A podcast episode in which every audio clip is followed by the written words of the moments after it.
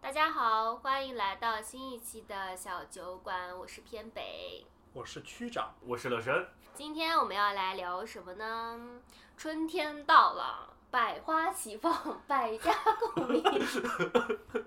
我我们嗯就想到那个什么赵丽蓉老师的那个小品，酒酒楼哦什那么个小吗？就是那个春季里开花十四五六，六月六啊什么什么六啊六九头，哎，你居然这么了解赵丽蓉老师吗？突然有些怀念，啊自从那个春晚那些小品之后，不要插话，我们还没有啊切入我们今天的主题，好吧，我们春就是天要聊，嗯，春天里我们最近看的一些文艺作品，看一看有什么花都放了。然后呢，也顺便开启我们小酒馆的第一期正式的读书节目。嗯哼，嗯，今天的节目呢，就将分为两部分。第一部分，我们将分别来聊一聊最近我们看的一些文艺作品。然后第二部分呢，我们会各自说一本我们文艺最作近想说的、想读的书。然后我们三个人分别投票，获得两票的书将成为我们这一个月里面共同阅读的书。这也太不正式了吧！我对我要推荐这本书，如果要是没有推崇，我整个觉得不值，为什么？因为只有我们三个人，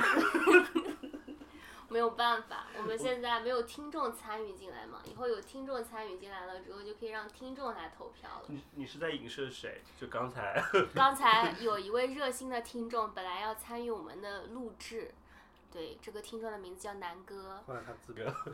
那我们就进入我们的第一部分的主题吧，先来聊一聊大家看的最近的一些文艺作品，嗯最近是到什么程度？春节档算吗？嗯就是春节档开电春影开春以来，正文月初一以来，嗯文艺作品是，OK 什 OK 么。文艺作品就是游戏啦、影视啦、电影啦、展览啦，都小可说以。对，小书说啦、书都可以。嗯，或者是你关心到的一些，比如说知乎的连载问题啦，也可以。嗯，我觉得我们三个共同点，以我对我们三个了解，我们三个人的交集，目前为止我能想到的就赘是婿。赘婿。 局长，来说一说，你觉得赘婿好看的地方在哪里？他一开始就给我那种很轻松愉快的感觉，就是看什么看他那种不怎么费脑子啊，嘻嘻哈哈，大家都很欢乐，而且这个题材也比较新颖，而且他前几集那个梗也比较好笑了，什么南德学院，然后他一那些拼叨叨，嗯，对拼叨到叨真的很好笑。对对听叨叨如果是植入的话，我还蛮佩服的。就如果原来剧原著中完全没有这个梗，但是为了招商去想这个梗的话，我觉得还蛮没牛有逼，的。那时候应该没有吧？赘婿写的时候是在什么时候？啊就是我的意也没思有，它那么剧本中没有天然的啊说，哈我一开始就是想的这个拼叨叨这个，然后是因为拼叨叨要进来，我才去写嗯的这部分剧本，我都觉得蛮厉害的。哦，对，后来虽然他其实硬伤还是蛮多的，比如嗯说他那些商战啊，嗯，那些就是呃什么卖皮蛋啊，你硬说让伤乌家破产这件事，对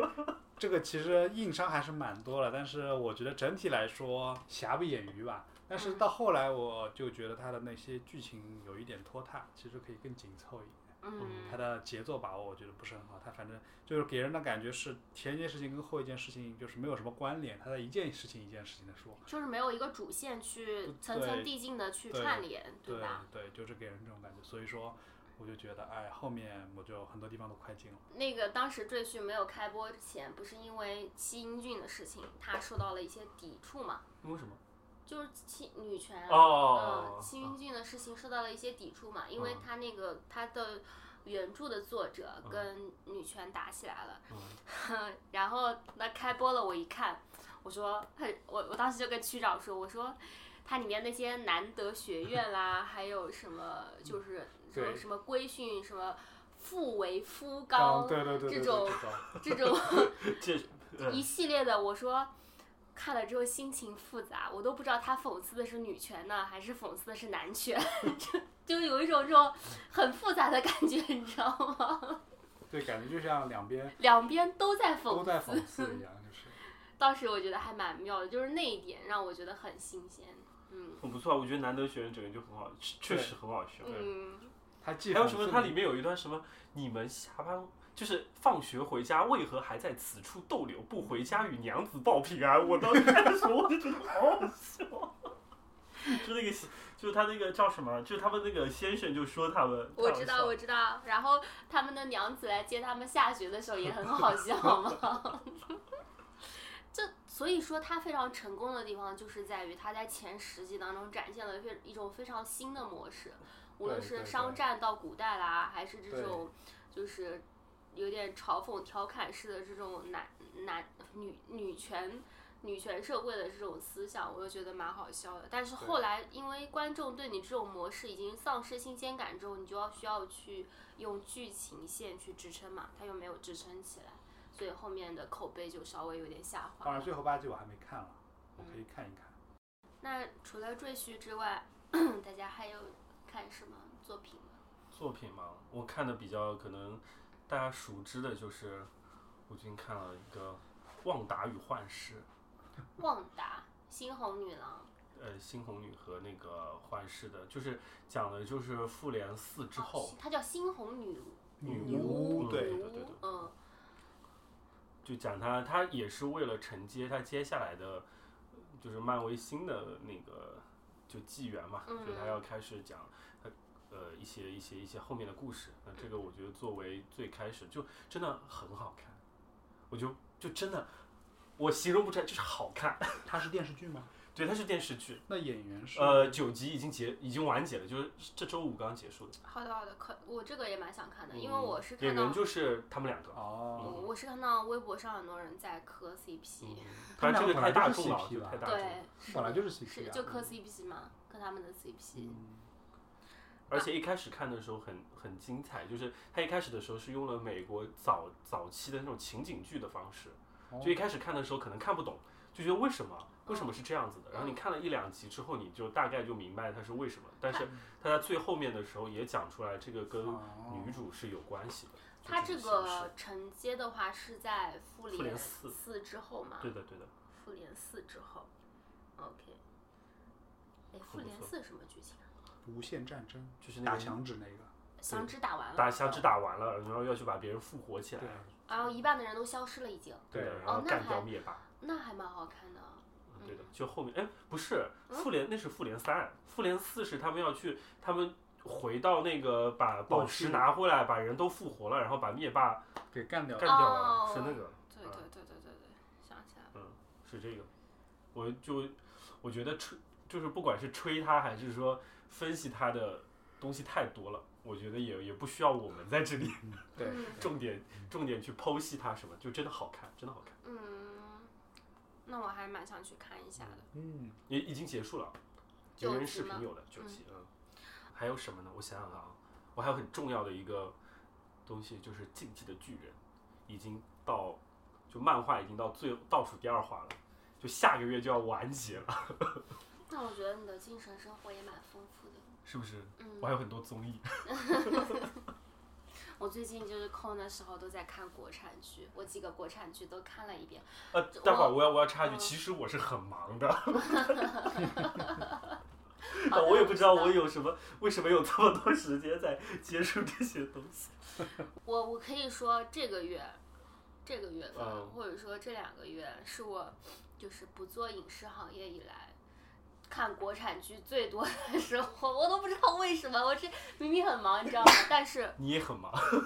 是真的忙，但是呢，真的就是那种想要放空的时候，嗯我尤其是在我在拼乐高的时候，嗯，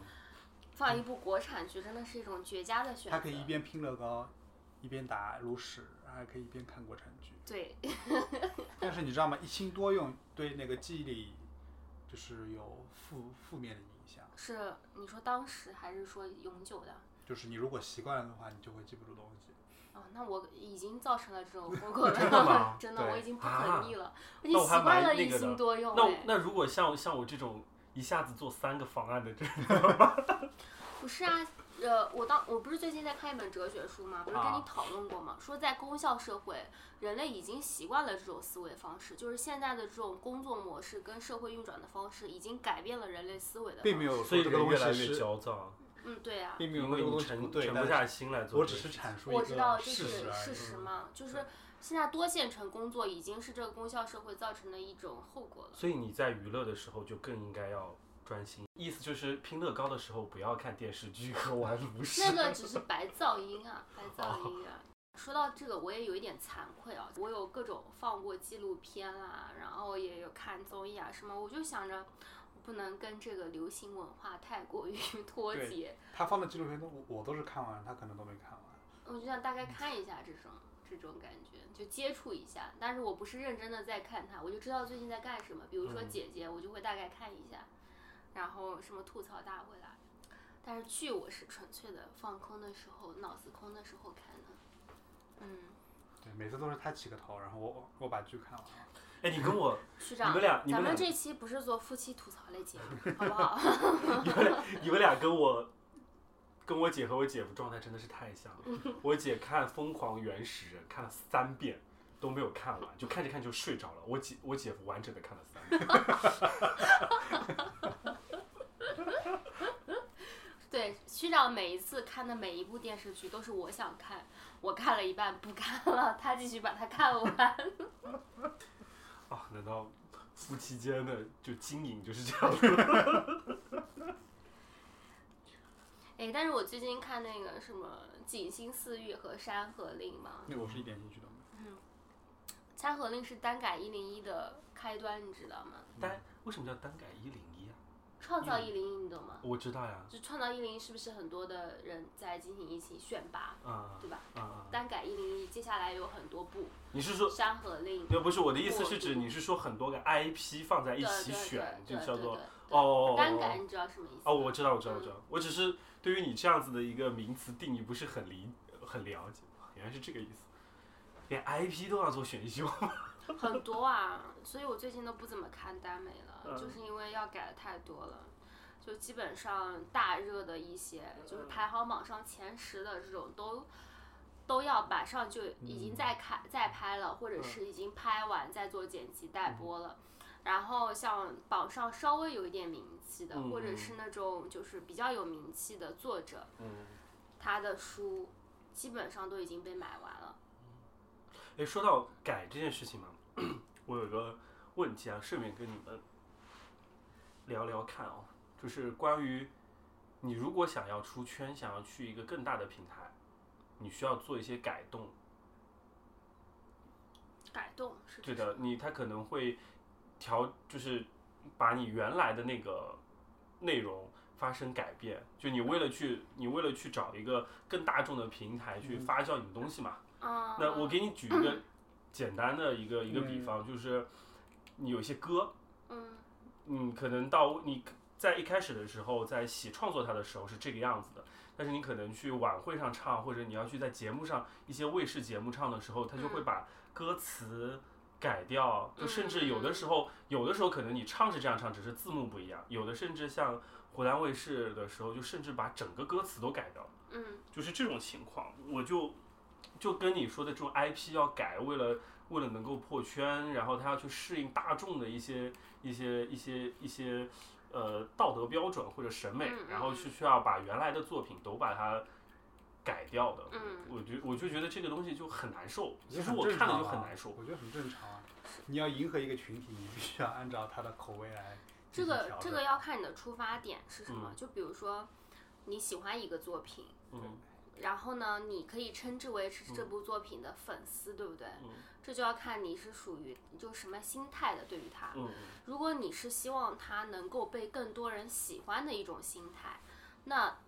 那它的这种改编什么的，你应该是感觉到开心的，因为它走向了一个更大的平台嘛。嗯但是如果你的心态是，这是我喜欢的东西，我很珍视它，我很喜嗯欢它的内容，很喜欢它的就是初心内核的话，它如果被改变的话，你一定会很难受。就是看你是属于是哪种心是啊态，就是你知道那时候湖南卫视，我就记得湖南卫视那个歌手那时候，呃，华晨宇唱了一首《易燃易爆炸》。嗯那时候是因为，呃，他唱这首歌呢，就是说他要纪念原作者，因为过世了。易燃易爆炸不是陈粒的作品吗？不是吧？我知道，就是唱是他唱的。你哦看一下作词，作词人，然后，但是呢，他为了纪念他，可是我因为涉涉及到卫视的一些一些一些一些嗯呃大众，就是要上有老下有小，啊，嗯，所以他把他的歌词就是改了非常多的地方，我觉得甚至有些是比较精髓的东西都改掉了，啊我就很难受。其实，这就是因为这是你喜，就是看你喜欢他什么，说明你的喜欢还不是盲目的。就是一旦喜欢变成一种盲目的时候，你就不在乎它的本质到底是什么，你希望它被越来越多的人喜欢，嗯哼，这种共同喜欢的参与感才是你在乎的。这就是现在的追星文化。其实这个东西，你就想，赘婿其实改的还蛮，多的蛮人，蛮对蛮蛮对符对合对大对众对的对对很多人不喜欢，很多我给人你不举喜个欢，很多人不喜很多人不喜欢。欢。书粉嘛，啊、哦书粉是，但是因为我我们都是没有看过小说的人，对对，所以就当时在看这个作品的时候就觉得还就可以接受，但嗯是你相对于你对标一下《无职 转身》，啊， 《无职转身就》嗯就很很尊重，因为它是部动漫，就嗯包括来说可能圈层文化还是有点严重的，嗯所以它没有那么它可能更多的是尊重了原著粉啊什么的，就、嗯，就你看就现在这个样子，无知转身是有一点，确实就是破圈太快了，太快对了，就是嗯我觉得是 B 站破圈太快了，在翻就是动我画我这我一明块白你的意思，对的嗯对的对嗯的，确实。那你们呢？还有什么？区长，你除了赘婿还看看了什么？我嗯影，视剧没看，比如说，没没有还有一看个。深挖深根知 乎，知乎也还好，最近被禁言了七天，这个真的太好笑了。然后最近就没你刷禁言的原因的我也可以不知道 说吗？我也不知道为什么。它会现被在逼掉，现在知乎好像蛮严的。对就是他的那莫名个其妙的他的基点比较机制奇怪，嗯就是我不知道为什么就被禁言了，嗯所以 所以他还想上市，我还是很鄙视的。就这种算法都算不好，你还上什么市？就是这种 AI 都做的那么烂， 虽然我们是这样区区一个小播客节目，但是就可以放言去批评知乎。 我我们还在这里大聊特聊出圈什么的， 我觉得自己真的是有点太厉害了。还有对沉迷鬼谷八荒，修仙游戏嘛，对一款休闲游戏，算国内做的比较好的，它的就是说它的玩法应该算是像暗黑暗黑破坏神三一样。嗯然后它的就是它有技能的 build，相当于是你要自己组合自己不同的技能，根据当然它有很多中国化的修仙，就是中国修仙化的东西，比如说灵根，你需要有你需什要么东有西啊？灵根嘛慧，根灵根， 哦哦哦！金木水火土的灵哦根，对吧？你要我以为是农耕那个，对你需要有这当些然我东西，不是一个修仙用户。对你相当于是有需要，这个就相当于是你学技能的前提条件，然后它有、四你一个人可以装备四个技能。嗯然后四个技能，每个技能有不同的品质，嗯然后每个每个就是品质越好，它的词条词条就越厉害。词条就相当于是你的你在暗黑或者在别的游戏当中装备的属性，一条一条一条一条，它的就是这个就是玩法。然后所以它是个端游吗？嗯端游，对哦，Steam 上的，啊对最近蛮火的。对，然后它国的产的吗？国产国产这种游戏嗯老外是没有办法很做的，难去做，真的。哦我修仙题材的老外没有办法做。这种游戏就是你的文化太难去理解了，它的数值可能它可以去理解，但是嗯你要放在文化上去就太难理解了。我我曾经参与过一款修仙游戏的策划，就是像区长玩的这一款，嗯你刚刚说的那部分，就是你需要去排列组合金木水火土这种东西。还是比较偏数值化的，就是你对需要对去对对考对量你怎么去优化你的数值。对，嗯，然后有有一些的，一它可能就是单纯的是挂机类的，嗯，就是你去不断的去修行，牺牲你的，呃，吸收你的灵，吸收天地之灵气，然后慢慢的什么对什么灵气什么的过高了然之后后，就可以突破了。你就可以突破。而且修仙里面是不是还有一种转生的这种概念？我我不知道这个游戏里面有没有。这个好像没有。就是我曾经参与的了解一点点这种转生的文化，大概小说里面会有很多，就是你修到一定的就升仙了的吗？不是你修到一定的数值之后，你这一生你的你的上限已经没有办法再突破了，然后在我当时参与的那款游戏里面，就是你可以进行转生，那不就是转职吗？对，转类似于职是转什职么这种感觉。就是你练到一定等级之后，你要换一个更高、更高阶的等级，嗯你可不以是选择一，你选择这个、这个、这个方发展方向和那个发展方向，就是就是这是很套，它是还可以蛮多从套零的开始，就是你跟那个中国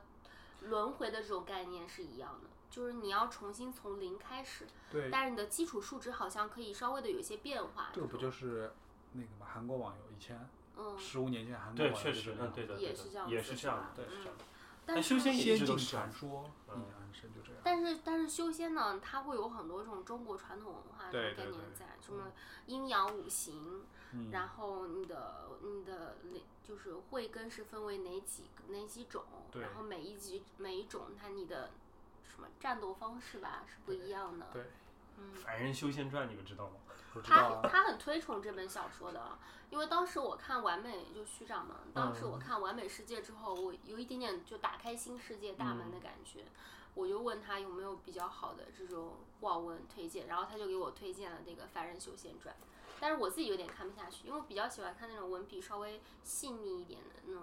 他的文笔还小算说细，腻了，所以啊，我就有在点我在网文当中已经算是细腻。我我，但我觉得还这还是这个还是太那个了。算说点题外话吧。这这部小说其实是这个作者写的第一本网文，哦，但是他已经相当于是出到一即是巅峰了，已经是到后面写的小说再也没有这么好了。但是他也不需要吧，他这个 IP 整个可以，嗯也最近不是也做成动画什么的不一定哦，他当时卖不一定卖的有多贵。哦就之前的 IP，如果他是卖的早的话，其实没有那么贵对，的。他后面写的就是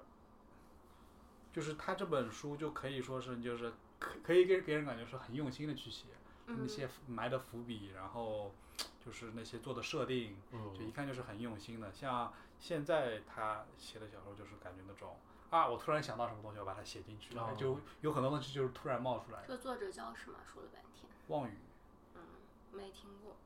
忘是忘掉的忘，语是语文的语。我觉得在那个圈层里比较的有名，只是我们不大嗯就是没有设计破圈就嘛是，但是反正修仙传是出圈的。嗯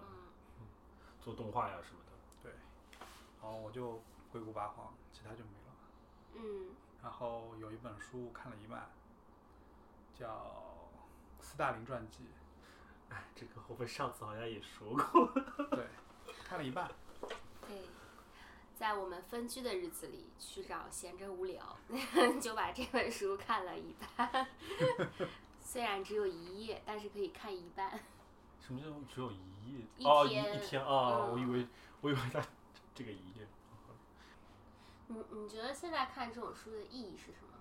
我觉得其实看看这种历史也很有意思啊，嗯因为你说一些敏感的嘛，你现在中国其实也有很多这种思想派别，包括你思想派别吗？包括你像当时新中国成立之后，毛泽东为什么要搞三反五反？嗯他肯定是觉得党内的思想可能出现了问题，因为你在新中国成立的过程当中，你解你解放战争其实是从一九四六年到一九四九年，它其实只有三年的时间。你共产党在这个这个里面壮大了非常非常多，那你难免的要就是接受了很多其他派别的人，他嗯有他们有着不同的思想，他们有着不同的利益，有着不同的观点。嗯那、那毛泽东为什么要搞这些东西？他可能就是为了像列宁一样，你要首先党内的思想要统一，大家要朝一个方向走。当然，方式方法可能有问题，而且其实你也肯定有很多很多，就就是人去把它当做了工具，打击自己的政治对手或者怎样。对，但是他为什么要这么做？他其实可能就是，呃呃，跟列宁学习或者是怎样？我觉得沉重了啊，聊点开心一点的话题。 电影呢？你们最近 看过吗？等你看完这本书再给我对们做深度分享，好不对好？这本书这个其实还是蛮有意思的。嗯，说可以把你的这个就这本书跟你玩的那个游戏做一个结合。你说钢铁雄心吗？对对，我下次就可以选慈父斯大你林。，对你你的 这样的角呃是里头那个区角长色是简吗单说一下你对我就玩可的以那，我那可款以游戏，选那个苏联就是阵营。就是区长玩了一款战争战争策略型的游戏。然后里面你是可以扮演某一个地区的领导，选择在某一个特定的历史时间节点去代表某个党派，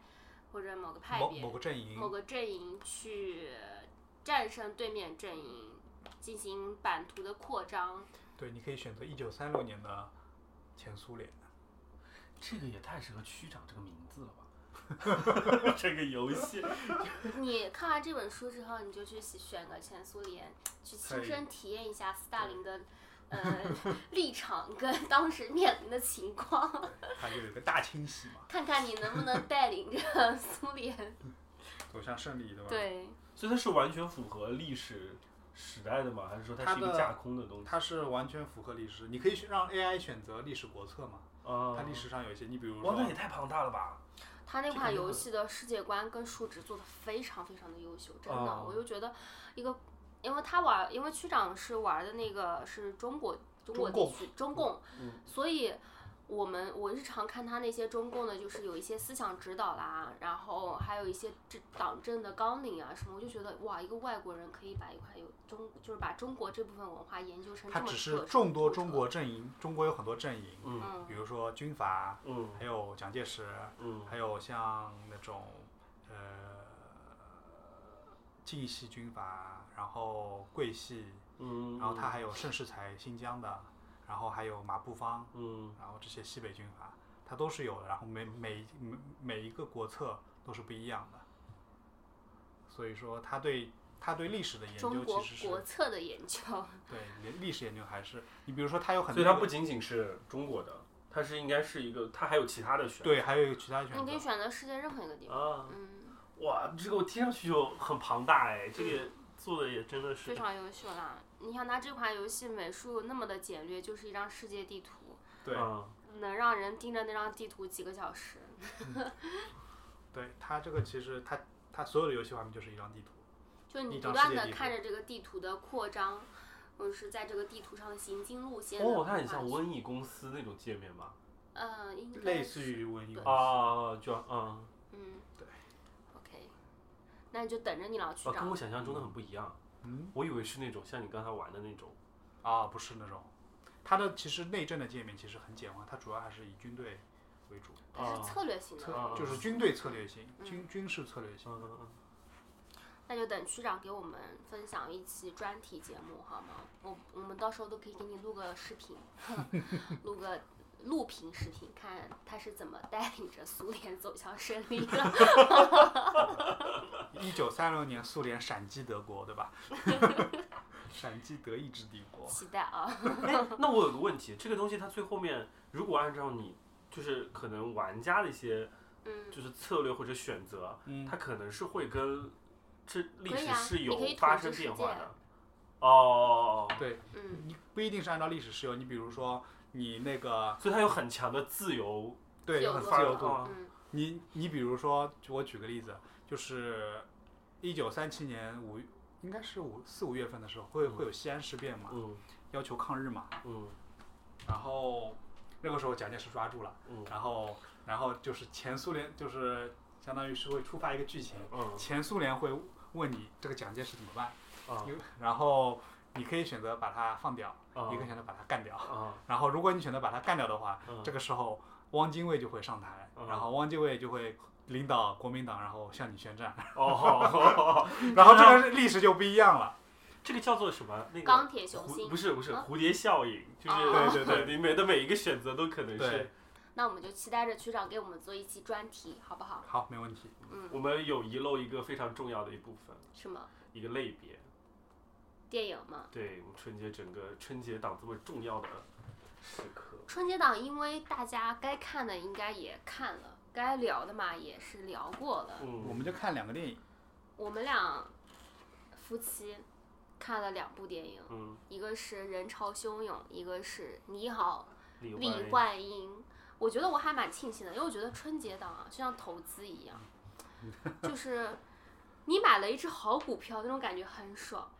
你买了一只烂股票呢，就很不爽。我记得当时我们录呃，就是桌游那期的时候，是嗯有邀请涛涛来过来的嘛。涛涛就吐槽说：“哎呀，这个什么唐唐唐探三探唐探三三非常的难看。”然后觉得也没有很非常难看，就是不及预期，就很是失望。但是我们俩去看电影的时候，这个心理感觉就很舒服，就是每一步都超越预预期。因为《你好，李焕英》当时我是以为它是一部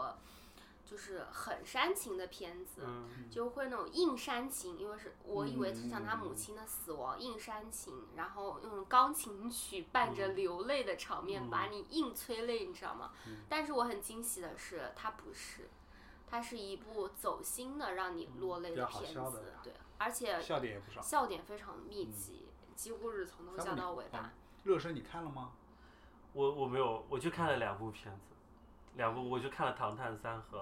而且我《唐探三》是在涛涛说完不怎么样了之后去看的，还是想要去看一下。然后呢？呃，我感觉怎得么样《唐探三》感觉怎么说呢？我是觉得没有二好看。我觉得没有二好看的原因，是因为我觉得《唐探三》更相当于是一个起承转合的东西，他要去交代这个里面很重要的一个角色，就那个 Q 是谁。啊，就他在交代这个东西，所以他有一些铺陈，他的悬疑就我们感兴趣的那种悬疑烧脑的东西嗯没有《那唐么二》那多么对，因为呢这一趴比较的薄弱，嗯，所以呢他有去故意制造一些悬疑，啊，就你整个东西，就他有一个地方，就我想反正都到这时候了，我就不用我也怕是说剧透对了，他里头张子枫这个角色啊嗯，他在里头是有出现的，嗯但他为了我不知道这个这个桥段到底是为了让为了带出他这个出现的这个镜头呢，还是怎么样，就去交代了一下一个事情，但是后面完全没有作用，反而觉得很累赘。就这一趴的部分，嗯就包括后面他为了去升华一个一个中心思想吧，嗯就是他整个就在那里大放烟花，我也不知道为什么。 就但整体而言，我觉得很合家欢乐。啊，还嗯是开是一心部看起来合是格的蛮贺岁片。对的，主要是因为我看完了我另外一部片子之后，我觉得《唐探三》真好。那你的另外一部片子是什么呢？我的另外一部片子是我当初疯狂安利的《刺杀小说你是不是很后悔？应该向你所有安利过的人们道个歉。》，真的啊？你怎么知道？你真的我道去歉了是吗？ 我去，我跟我朋友一起看的，我们嗯五个人，嗯，我说我请你们看电影，去支持一下雷佳雷音，佳音，然后。九十九块钱一张票，我现在好心痛啊。 我看完之后就出来就说，就跟他们讲对不起。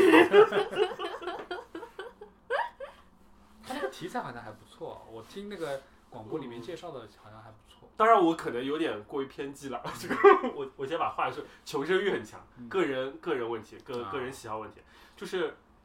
但是我也有朋友很喜欢，嗯就觉得这他种是舒题材川很是不新。是？是不是舒川？呃，他整个故事是讲说，有一个当时，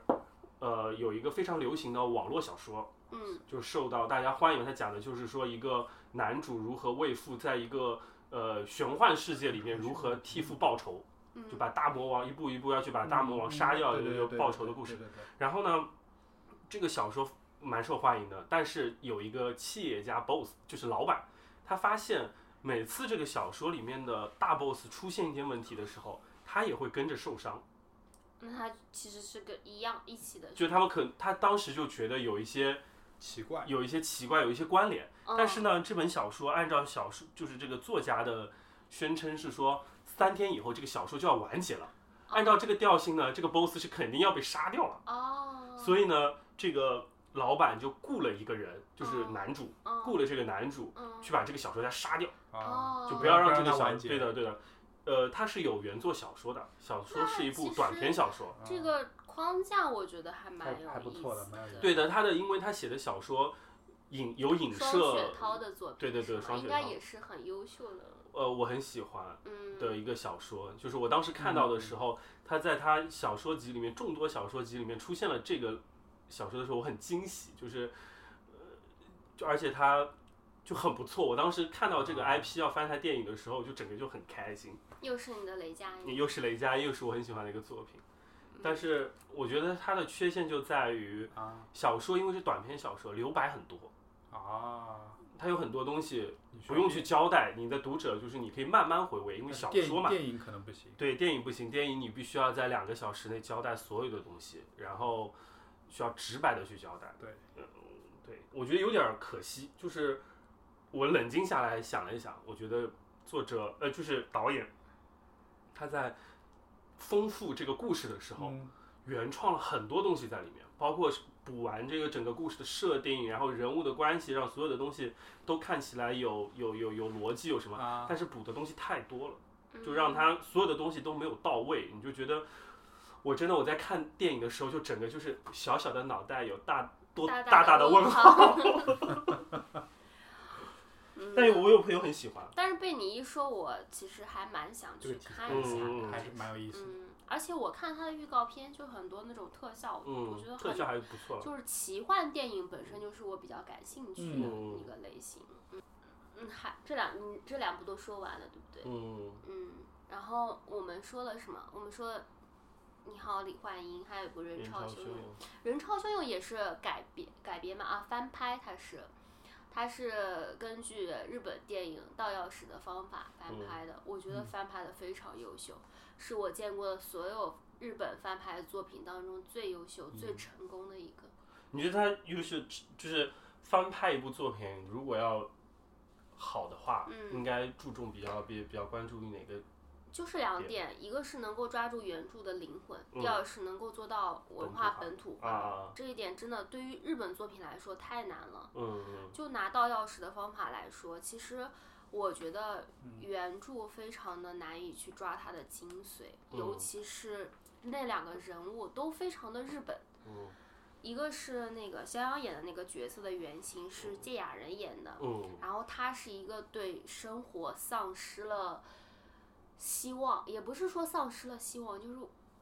我没有没有那种积极的那种心态嗯去生活的人，他把自己的家里变成一个是垃圾堆那样的一个，嗯，怎么了？怎么了？ 区长举起了手 机给我看了一个奶茶不 OK 哦，不 OK，现在已经整个不行，小酒馆已经，我都拒绝。小酒馆没有这个选项了，没有没有没有售罄。嗯不行 然后就是他他那样的一个人，在中国你是很难去找到，当然现在可能有，现在的年轻人可嗯能有，就是你很难去找到那样的一种原型，就是那种精神、嗯精精神神力状态精神力没有的那种对状态。但是日本很多很典对型，对吧？然后再说说说那个杀手，也就是刘德华演这个角色，那原片中是香川照之演的，也是非常非常有味道的一位演员。嗯就是他的那种一举一动，眉毛的，就是哪怕是他的他的眉毛都会演戏的那种状态，嗯你知道吗？那样一个冷酷的杀手，我记得最清楚的一样就是那个人，他杀完人之后，他静静的回到自己的车上去打开 CD 听一首交响乐的那个，嗯然后交响乐的那个配乐。宏大的配乐、冷静的配乐、规律的配乐，再配着他去用刀捅穿对方尸体的呃对方身体的那个场面，然后一身是血那种那种场景，就非常的带感。但是中国，嗯，你要去拍那样一个场景，就那样一种仪式化的、呃方式吧，嗯可能会有觉得有一点点奇怪。就是嗯，中国没有出现过这种场景，这种这种仪式化，就跟日本人剖腹自杀，你中国人难以去理解一样，这种感觉。嗯嗯但是《人潮汹涌》的改编，我觉得非常的好，他把它改编的更加热闹了。肖央这个角色，去让你觉得对对，对吧？就是他的他的角色塑造更加的中国化，他是一他现在变成了一个，哎，原片那个演员人嘛，芥雅人演的是什么角色，我有点忘记了。但是这里改成了一个演员，就是群接不到戏群的那嗯演，种接不到戏的一个群演。嗯然后因为他的这个角色呢，又插入了很多这种其他的片场的这种串戏，就比如说《刺杀小说家》嗯他就客串了一下，你知道吗？嗯雷佳音也客串了一下，啊，就各种片场串戏，他变得非常的热闹。难怪你推荐我去看这部片。对，然后他，而且他的这种生活状态也改变了，嗯就是交不出房租，嗯然后被那种被房房东追债这嗯种，就是你会觉得是你是上海的某一个老弄堂里可能会发生的事情。嗯嗯，演员也选的非常好，刘德华去用他那个非常不标准的港普去说话的时候，嗯，确实有一种他是一个。 是一个多重身份的，对一个是一啊个像谜一样的谜一一样的一人个对人的那种感觉。他说话的越不标准，越没有底气，嗓音越嘶哑，越有那种感觉，你知道吗？ 剧本非常的优秀，真的。对，除了刘德华，我觉得真的是很难想这个角色应该要找叫谁。真的，我现在去想，因除为了刘德华，当时我们是知道他有去找过那个吴秀波，啊，还有找过谁？吴秀波跟雷佳音也找过吧？嗯，嗯，但你现在想想，其实都不适合。当然也还好没有找吴秀波了，要不然这个电影就毁了。 整身那肯定要抠图。嗯对，那扣的有点厉害，还不如重新拍。嗯，结局也非常的好，这部电影你可以去看一下，蛮推荐它的。的结局是会更不给你剧透啦。是对，因为我看我看过原版的，就是日版嗯的，嗯所以它跟日版的一样吗？还是它有一些做本土化的调整？是日版当时是他的杀手也不是真的，是不是？啊啊，啊好像是吧？我记得应该不是。嗯，差不太多，但是有做调整。嗯嗯嗯哦，那我大概了哎，解尤。其是有一个细节，反正观众们也不怕剧透了，嗯我就跟你说一下，我觉得我很欣赏这部，当时我非常打动我的一个细节，我觉得这嗯是，就是现实主义的作品当中，就是现代的作品当中，就需要有这些东西去填充，才能让你感觉到那种现实感。这部电影当中有万茜嘛，万茜是女主，嗯然后呢，她饰演的是一个单亲妈妈。最后是呃，肖央跟刘德华那个角色，就是小演员跟杀手，然后是一起被黑帮老大追到了一个车库里面，就是他们，你就可以理解为他们是生死一线了。嗯当时他们把万茜送出去了，嗯哦不对，呃是在就是生死一线的时候，在那个仓库里面，正好那个万茜她儿子给她打电话了。嗯然后他们就说，就是给打电话了，然后他们就进行了有一段对白，对白意思大概就是他告诉他儿子，妈妈现在卡 bug 了，嗯卡副本了，卡副本了。然后暂时回不去哦，说你在家里乖乖的，大概就是这个意思。当时我们又没有觉得这个台词有什么问题，因为他前面也有交代嘛，就类似于他跟他们他就儿是子加班之就间是的下一副本，对然后加班加不完了就是这个卡副角色还本蛮万千的段，就是卡副本， 对，万千自己用门打游戏。然后你知道他他们就是在生死一线的时候是怎么得救的吗？嗯是他儿子报的警，为什么？因为她是一个单亲妈妈，她独立照顾孩子，对不对？她自己也会面临各种各样危急的情况，她儿子也会，所以卡副本是她跟她儿子的一个约定，暗哦，号嗯就是一样的一旦那个她就要去报警，就立马就报警这种情况。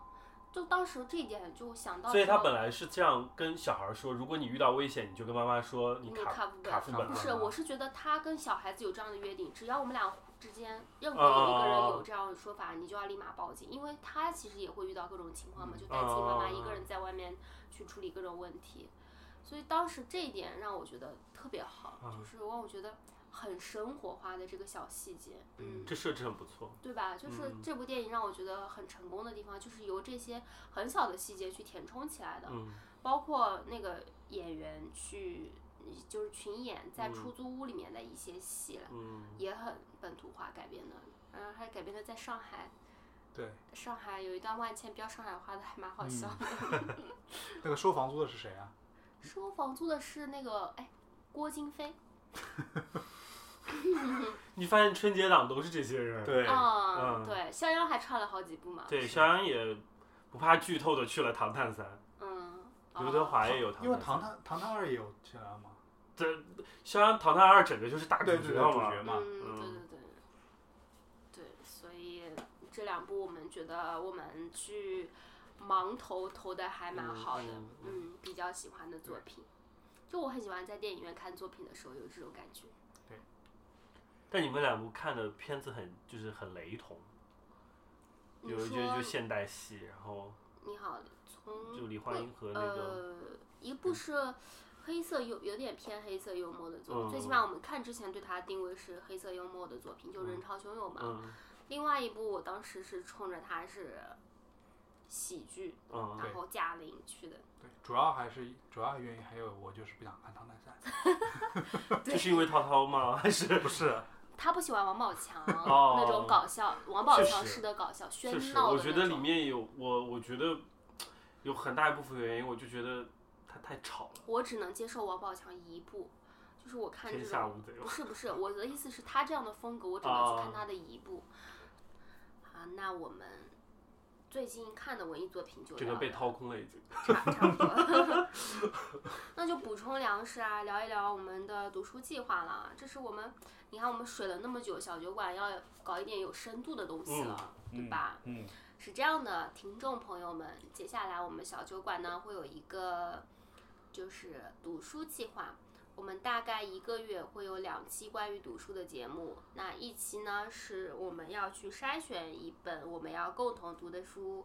接下来一期大概是两个两三个星期之后，我们会出一期关于这本书的深度解读和分享的播客。那今天这一期呢，我们就是来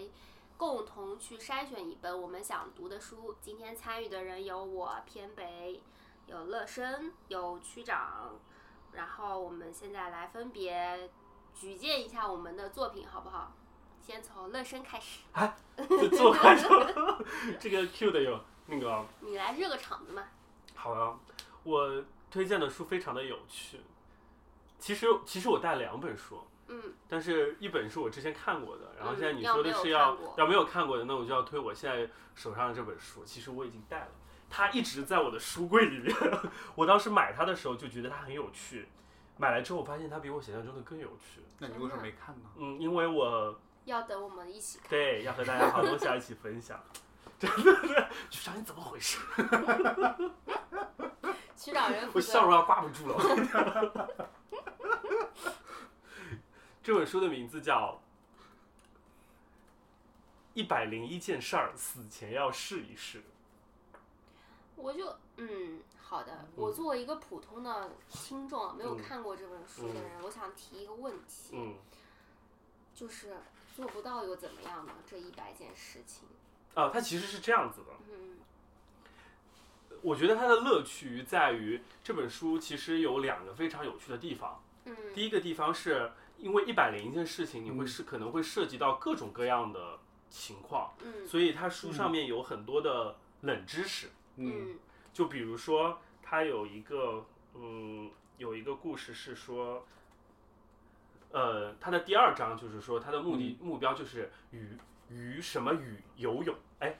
我的普通话不是特别标准，就是和某一种鱼游泳。啊，与什么鱼游泳？对的，对的，就是。嗯然后呢，他就举了几个例子，比如说鲨鱼、金鱼、海豚，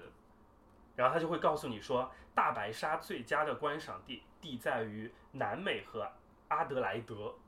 嗯然后就是座头鲸最佳的观赏地区就在于汤加，就它会有每一件事情，它都会有附带一些冷稀知，奇古对的怪对的的，会有一些小冷知知识，嗯比如说他说，呃，然后他还有一个就是说，你人生一定要赢得一个奖项，嗯然后他就说最后面他就讲说什么奖都好，但千万不要是达尔文奖哦，因为什么？因为这个奖每年会追授给那些因为自己的过世而离世去世的人，就哦它是这样的一个 奖，啊，所以你千万不要拿这个奖，它就是有一些很稀奇古怪的啊，的冷小知识在里面，。它就是嗯借以呃你的人生计划嗯，来做这件事情。其次还有趣的地方呢，是在于它的每一项事情都不是说让你简单的去了解就可以了，它有一每每一件事情都有一个图表。就比如说我刚才说的和什么鱼游泳，这个这个它里头就附赠了一个图表，就是说鲨鱼那是什么种类的鲨鱼呢？它就有一个杠，就你需要去啊填这个东西。就比如说，然后你当时在哪儿？它呃，就是说数量有超过一条吗？就是它会有很你要多仔细的去想象一下对这的个场景，对的，你需要很然后认真你的就去想等。于做过这件事情了。对的，哦，就就是是很有 趣，因为你在填写这个东西的时候，你要据实的填写的时候，你就势必是要就去是一个锻炼想象力，对的还蛮可以。有里面有一个我非常我非常好觉得很适合我，它上面写辞掉你厌恶的工作，然后就会想，就是你在辞工作的时候要对老板说什么？是吗它有公司的公司 它这个表我刚看到，它有公司的名字、老板的名字，你在这家公司待了多久？这份工作最就是最初令你享受吗？然后还有一些很多，就是说你辞职的原因是什么，或者等等，就是写的很真实。嗯这本书是国外的还是国内的啊？国外的，哦，我觉得很有趣。对，是很有嗯趣。就是它最后面，它有一个延续性哦。它最后面一章要一百，就一百零一件事嘛。做完了最后一之件后事情是你可以让去你的死基基因延续下去。就生个 baby 嘛， 就是对， 对对，就是把这本书传给你的孩子，让他们看看你年轻的时候有多酷，还蛮有意思的。超超好笑。嗯，对的，所以我觉得这本书，我就想要去看一下，就是我最近把它翻出来，我就觉得很有意思。嗯，我觉得很不错哎，就是而且他会有很多这种梳理自己的这种问题，嗯而且也有它很多另是外一想点象就的在于，嗯因为它是纸质书，我买的时候，你它这个需要因为有一些交互的内容在里面嘛，所以你肯定是纸质书最好。啊嗯但这个纸质书呢，它特别小，所以你可以很方便的就塞在携包带里，嘛携带它或者怎么样的，我觉得这是很重要的。嗯，不错，不错，好，这是我今天推荐的书，这是你举荐我们要一起去读的是书的吗？好的，举荐结束，那 精彩的。那我我来说还是区长您先说？一样啊，没啥区别。那你先说吧。哦，那我要举荐的一本书，我其实自己也蛮想看的，叫做《简单的逻你好好辑学说话，不要这种。请你尊重一下你推荐的这本书。 对，》，叫做嗯，简单的逻辑学。嗯为什么我要推荐这本书呢？其实就是我觉得现在就是日常生活当中，不论是你跟别人聊天，还是说你跟别人在网上吵架，对对 对吵架，就是有些说时到候这个，我就觉得它很适合我， 我很就适是就是就是有些时候你会发现，哎，感觉这个人说的不对，合。嗯，但是你不知道他错在哪里，或者说你你不知道怎么该反驳他，对不对？嗯，那是因为就是，其实就是这方面逻辑学的训练，我觉得嗯是一个，或者说逻辑学逻辑学的入门是一个很有必要的事情，嗯因为你一旦就是对逻辑有了一个概念，嗯，那你就很很容易的发现它在对就，是阐阐述一件事情当中它的问题在哪里，嗯哦它的错误在哪里。嗯我举个一个应该说一个很众所周知的例子例子吧，嗯就是说太阳鸡先叫，然后太阳太阳升起来了。嗯那他们两个虽然说我鸡叫了，嗯，就是正常人肯定知道，有常识人肯定知道，没有关系。它是一个没有关系的事情。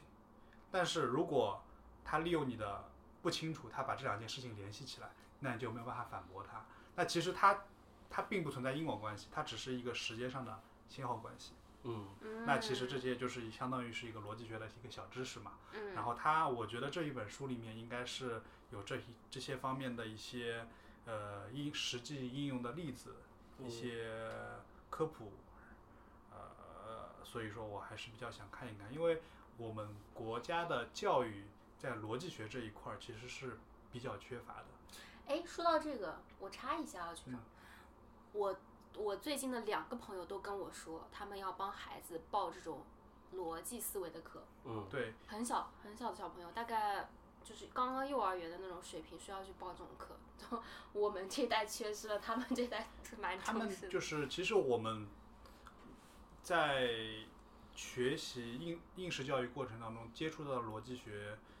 我相信你们应该有印象，嗯，其实跟数学是一块儿学的。就是比如说是充分条件、啊必要条对对对件、充分必要条件对、对非充分对非必要条件，对这个其实也是一个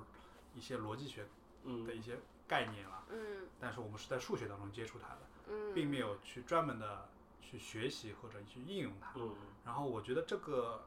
学习和应用其实对于我们的思维方式是有很大的一个帮助，所以说我还是比较想看看这一本书的，嗯，很不错哎。就是它可以。你就是有的时候你就一看就知道，哎，网上哪些东西它是有问题的，他嗯说的是有问题，你就不要去相信他，或者是不要去呃传播那些东西。我觉得区长太厉害了，怎 么了？就是可以把这样一本书跟我们现在这种。对啊，你就是懂 就是，我觉得很多事这个情会抓人痛点啊，我对有点心动的，其实。就其实我觉得就是逻辑，就是这些逻辑学，就是概念的一些缺失，很容易让人被带偏是对吗？被带偏， 嗯嗯，所以我觉得我还蛮想看的。怎么办？你们的书我都好想看。 我我可能接下来要说我偏北要推荐的书了啊。嗯。首先呢，我要推荐的书是我国著名文学家茅盾先生，茅盾文学奖都知道啊，嗯茅盾先生写的。猜一猜他写的什么书？矛盾的原名是什 么？我不知道。啊这段会被 逼掉区的。长，你怎么回事？你今天啊，很过分。你都说了著名文学家，那我当然要考一考你了。虽然我也不知道他叫什你么，别以为你知道鲁迅的原名，你就可以大胆的问我矛盾的原名， 真的 是矛盾原名叫什么？我不知道。太过分了，现在就给我。你们猜猜他说的他写的是哪一本书？不用猜了，你说吧，我们肯定猜不到。你们都知道，我告诉你 们，你们这两个，你就不 不是要，要我书呢？你就不要卖关子了吧。好好奇他哦你，知道吗？他你快说快说。矛盾先生不仅是著名的文学家，嗯此外他也是我国神话学的重要开创者之一。哦，他是第一个在中国译制神话故事的翻译家，第一个在大学开设神话研究课程的学者，以及第一个系统编写神话普及读物的作家。那我今天要读的、要说的这本书呢，叫《北欧神话》，是茅盾先生写的关于就是北欧神话体系以及重要故事入门的一本书。然后我为什么要推荐它呢？就是因为那天有了 K 这个 KPI 之后，我就在亚马逊上闲逛啦，然后就突然间看到矛盾北欧神话，我就觉得这两个名字组合在一起很有意思。诶，那我那我有一个问题，那你在亚马逊上搜关键词是搜的是矛盾还是搜的是神话？没有啊，我就看就是它根据我的兴趣，大数据推荐给你的。推。荐社科文学嘛，我看的哦是社社会啊哲学类的书，然后他推荐的这一本，然后他，然后我又我我又我又想到，就是我们之前有聊各种游戏啦，包括文艺作品当中，其实有很多是借鉴到北欧神话或者是在北欧神话体系里面的，比如说游戏中的各种精灵族啊、嗯这种魔兽世界有的对吧？嗯，然后包括我们之前聊桌游的时候，也有很多这种人类就是族群、种族的这种设置是北欧神话延续矮延续人下啊来的什么，的矮人、嗯精灵这种。然后包括我们刚刚聊到的漫威的那个宇嗯宙观，也是由北欧神神话延续下来世界的。奥丁。嗯对，然后霍比特人，还有指权环力王嗯权力游戏都是。那我就想说，那我们既然就是时时刻刻的都会就是了解或者接触到这种文化，为什么不系统的去了解一下呢？而且这本书我去豆瓣、知乎去看了一下评价，它大家都会比较认可的说它是一本很好的入门的读物，嗯，嗯，所以我就推荐了这本书。入门的读物是指就是关于北欧神话这一块，因为它还是一个蛮庞大的一个像体哦科普系，类一样的文而章，且会有一些可能你深入的去了解下去的话，它会有一些哲学类的东西牵涉到里面。那这本书呢，一个是它的体系就是讲解的比较清楚，毕竟。当时矛，我现在粗粗略的了解下来啊，就茅盾先生当时是研究了八本专业性的写这个北欧神话的书，然后去写的这一本。所以它就等于说是总结啊，包括这种体系的梳理会特别好。然后第二是它除了这种体系的梳理之外，它也会有一些重点的神话故事，就诸神的故事。哎，我是读了这本书之后，我才知道诸神黄昏嘛，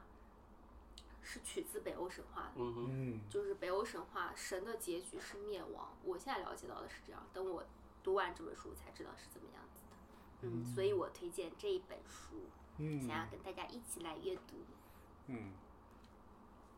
那我们推举结束，嗯没有问题吗？嗯，没有，那我们就来投票吧。我有个问题，嗯这本这些你们推荐的两本书都买了吗？没有，我准备看电子我买了，所以看考虑到成本的问题，请你们选我。版。你的意思是你的成本是不是？ 下一次请你吃奶茶，如果没有选到你的话，好不好？看看这个售价是多少。哦，可以，一杯奶茶的钱是吧？ 差不多。我这样说，只要三十块，你们考虑一下，二十八，好吧，看简单的逻已辑。经用各种粗鄙的手段 进行拉票。我但是你们两个的书我都想都蛮想读的，我自己这本我也蛮想读的，就是我现现在发现这个节目很有意思，嗯，嗯，那就都看吧。都看有负担有点重，我们总要选一期是来主主要的去研究的，就是嗯觉得比较有这种做播客的价值啊，嗯然后它的内容就是延伸的会比较广啊这种，所以我觉得我的北欧 神话很不错，你看可以聊聊它相关的作品，对不对？然后聊一聊里面的故事，多有趣啊！拉票结束。你看，我简单的逻辑学，它就是武装你头脑的武器。但是我很好奇，对不对简单的就逻辑学，它是更偏向于什么样的？我很怕它到时候是一个很枯燥的一本书。它应该是工具类的书，就是非虚构类的书。嗯，我这一本可能稍就微它比较偏偏方法类，入还是门偏理论类？就是它有不一样的。理论，哦，嗯它是逻辑学入门的书籍。嗯，给你一句话，为自己拉拉票去这样。对啊，武装你头脑的武器啊，那是网上撕逼跟人的资本啊。这一句是重点。对啊，这句重点，这句其实一从一开始就打动了 我。那你想一想，你网上看到一个华为的海军，你不知道怎么跟这他段话辩又要论，逼掉了，好累没啊！事 没事，华为不会赞助我们的，我不会提的。 对不对？那你一眼就能看出他逻辑的错误，嗯，这个就是把他说的哑口无言。怎么办？我们俩无地怎么自我也容好难抉择。我们这样啊，我们来投票，然后呢，我们盲投吗？盲投，我们把纸拿出来。然后每个人就是不哎能选择自己，嗯，嗯，只那能我觉得好难啊！为什么？万一我投你，你投他，他投我，那不就很难吗？那有那么巧的事情，那我们就三本 都读，对啊，所以我建议是三本都读呀。三本都读量太大了，没有时间呢。我这就本是要做到就是播客那种精读的你话，看我嗯就像这，一段公平公平公正。长时间的静默之后，大家都做好了自己的选择。那我们要怎么样？要要说一下自己为什么要选择这部、对这本啊书，吗？就是唱说票啊，唱 OK 票。我想到了一个你选好了吗？我选很好很了，我也觉很得我的理由。那我先说好啊不好？嗯你说。我选了嗯乐生的那本书，哦，感动。原因是因为我觉得简单的逻辑学，虽然我也很想读，但是它是工具类的书，就是一个是我觉得这个播客吧会有一点点难做，就从节目制作的角度来说；第二，我是怕大家读不完，比较难坚持。但是呢，哦我所以它有会多从厚啊？我很好奇。嗯，看样子的话，应该是以后吧。哦。但是呢，我会从感情的角度来说，如果最终选的不是简单的逻辑学的话，我会从感情的角度来说，陪区长一起把这本书读完。哇，你现在整个给我大 PUA 啊！ 感觉我我我选的也是三木的那本。真的吗？对，那你感动啊！那我 的，下次请你们喝奶茶那你选的是什么啊？啊！我选你，你先说说 为什么因为我流程要 Q 完？因为我不是很想看神话，